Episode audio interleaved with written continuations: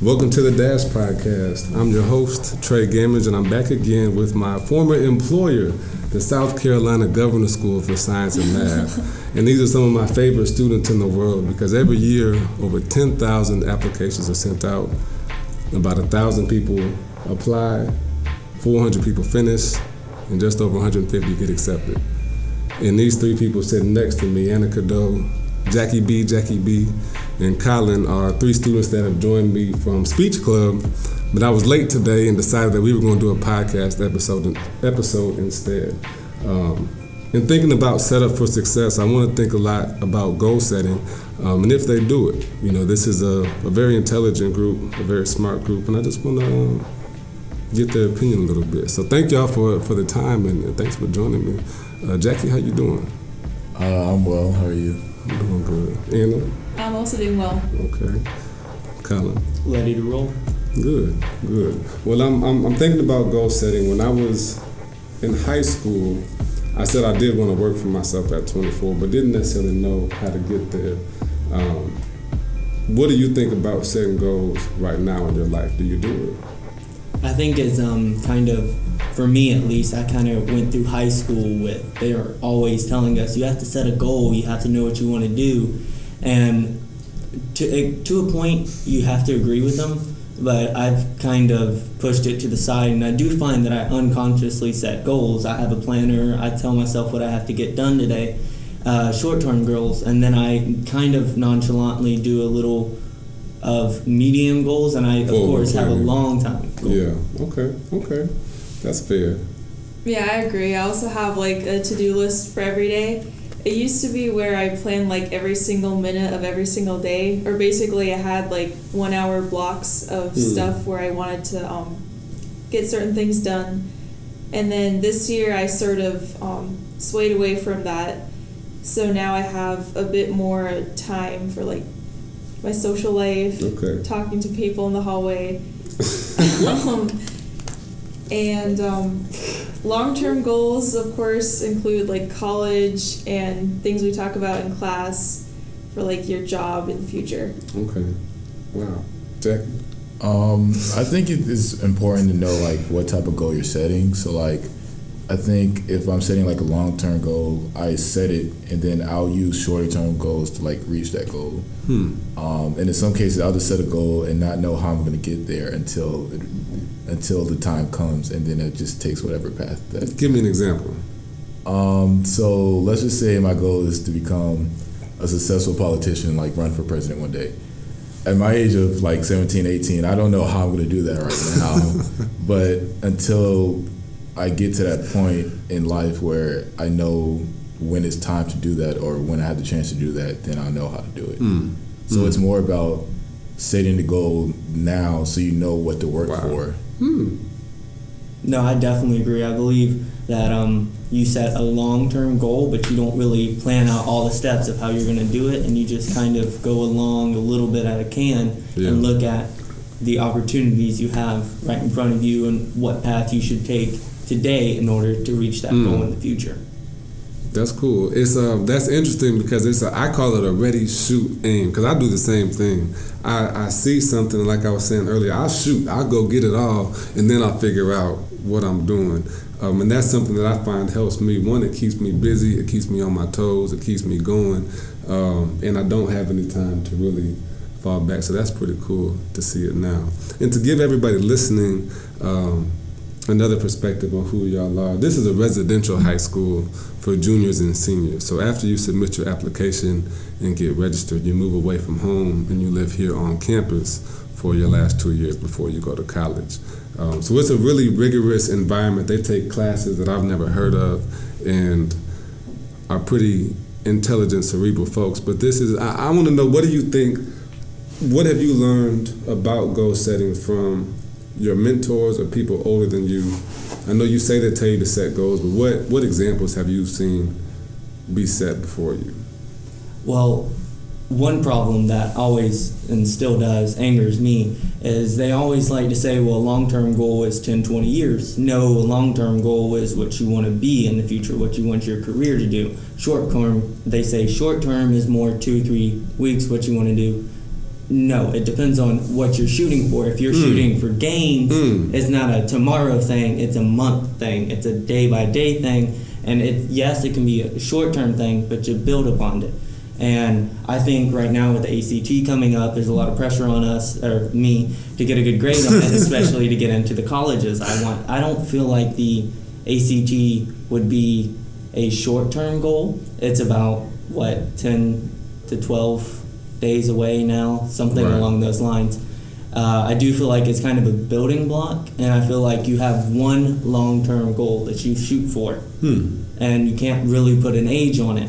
And you just take it one step at a time. The ACT is one step, that's a shorter goal, but it all just comes down to the one Right. thing you want to do. Hmm. Anybody else? Yeah, I agree that you have like one long term goal and then you build around that with shorter goals. No, what what do you mean? You you're saying long term goal as opposed to a ten or twenty. What's the difference? If I say you set a long term goal for ten years, what's the difference if I say that and you say no, it, it ain't got to be ten years. It's whatever I deem. What what's elaborate more on the long term. I'm, I'm glad you said that. Um, actually, Yale has something now where if you go, well, most people, okay, I'm 18 now, and four years I'll have my undergraduate degree if I go to college right now. No, if you don't put a year on it, you open yourself up to studying abroad, which you are free to do at a Mm. college like Yale. So you can get it in five years. You haven't put that limitation on yourself, and you're still able to go out around the world and experience Mm. new things.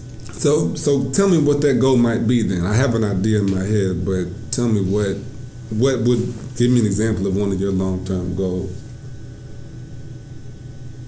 I want to be an anesthesiologist. I want to be there for people. And I think that is the one long term goal. Everything after that is just a bonus package. And uh, college, I look beyond college. Whatever college I go to, I want to keep that option free and open because I can't say I want to go to Yale and then I don't get the scores for it. That'll kill me as a person. You just have to know what you want to do and just work with what you got. Right. Okay. I think for me, it's it's different mainly because my long term and short term goals at times can be pretty abstract. Hmm. So like a one of my common short term goals is like every day improve yourself, and whether that's like as a person, um, in classes, physically, mentally, emotionally, every day you should just improve yourself in some way. So I would say that's that's like a short term goal that I can do every day. But I guess my long term goal that's kind of like can be achieved any day is like I want to change the world. Mm. So even though that's a long term goal, it's a goal that I can achieve today, tomorrow, ten years from now, five years Right. from now. So I think it I think for me it's it's a long term goal, but it's a kind of like a never ending goal. It's just a goal that transforms depending on whatever phase I'm mm. in in life. and you're not setting restrictions on yourself. That's fair. I heard I heard a story. I, I took a few classes. My minor was in management and leadership. So I took one class and they talked about Toyota. I think it was actually about work and motivation. it was talking about staying motivated it, on your path or on your goal. But Toyota sets goals that they cannot meet.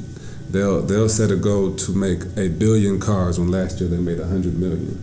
But they set a goal that's impossible and unrealistic because it makes them think in ways that they wouldn't otherwise feel comfortable doing.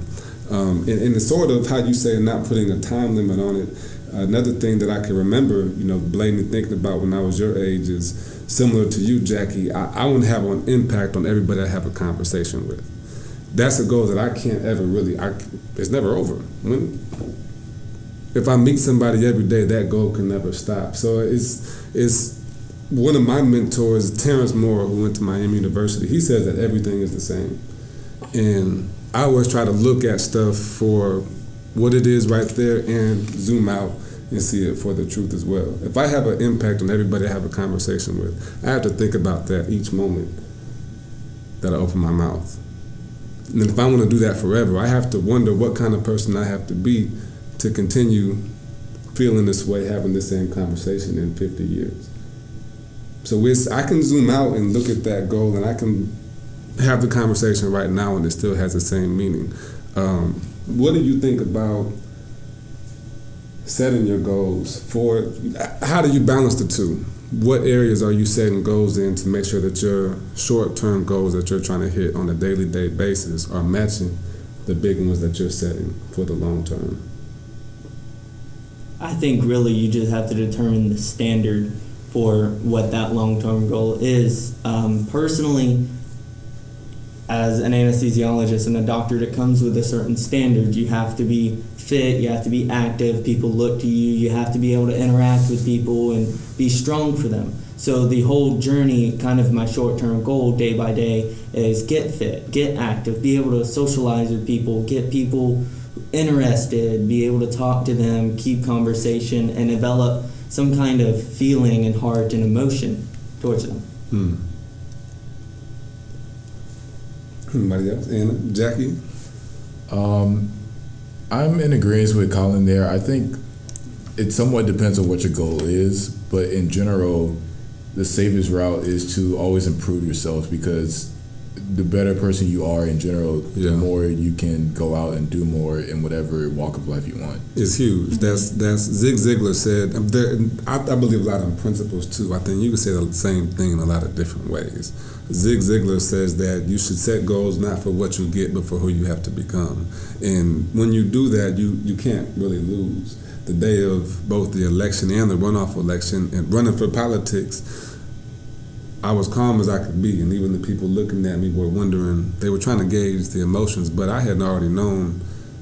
I'm the person already. The person I had to be when I signed my name on that paper to, to, to say I should be able to one to sit in this seat. I was not that person when I wrote my name. But on the day of that election, I know that I had done all the steps I needed to do. I had checked off all the boxes to become that person. And whether the people voted me into a seat or not doesn't change who I am. It changes the title that I get. It changes what I get, but doesn't change who I became to have that.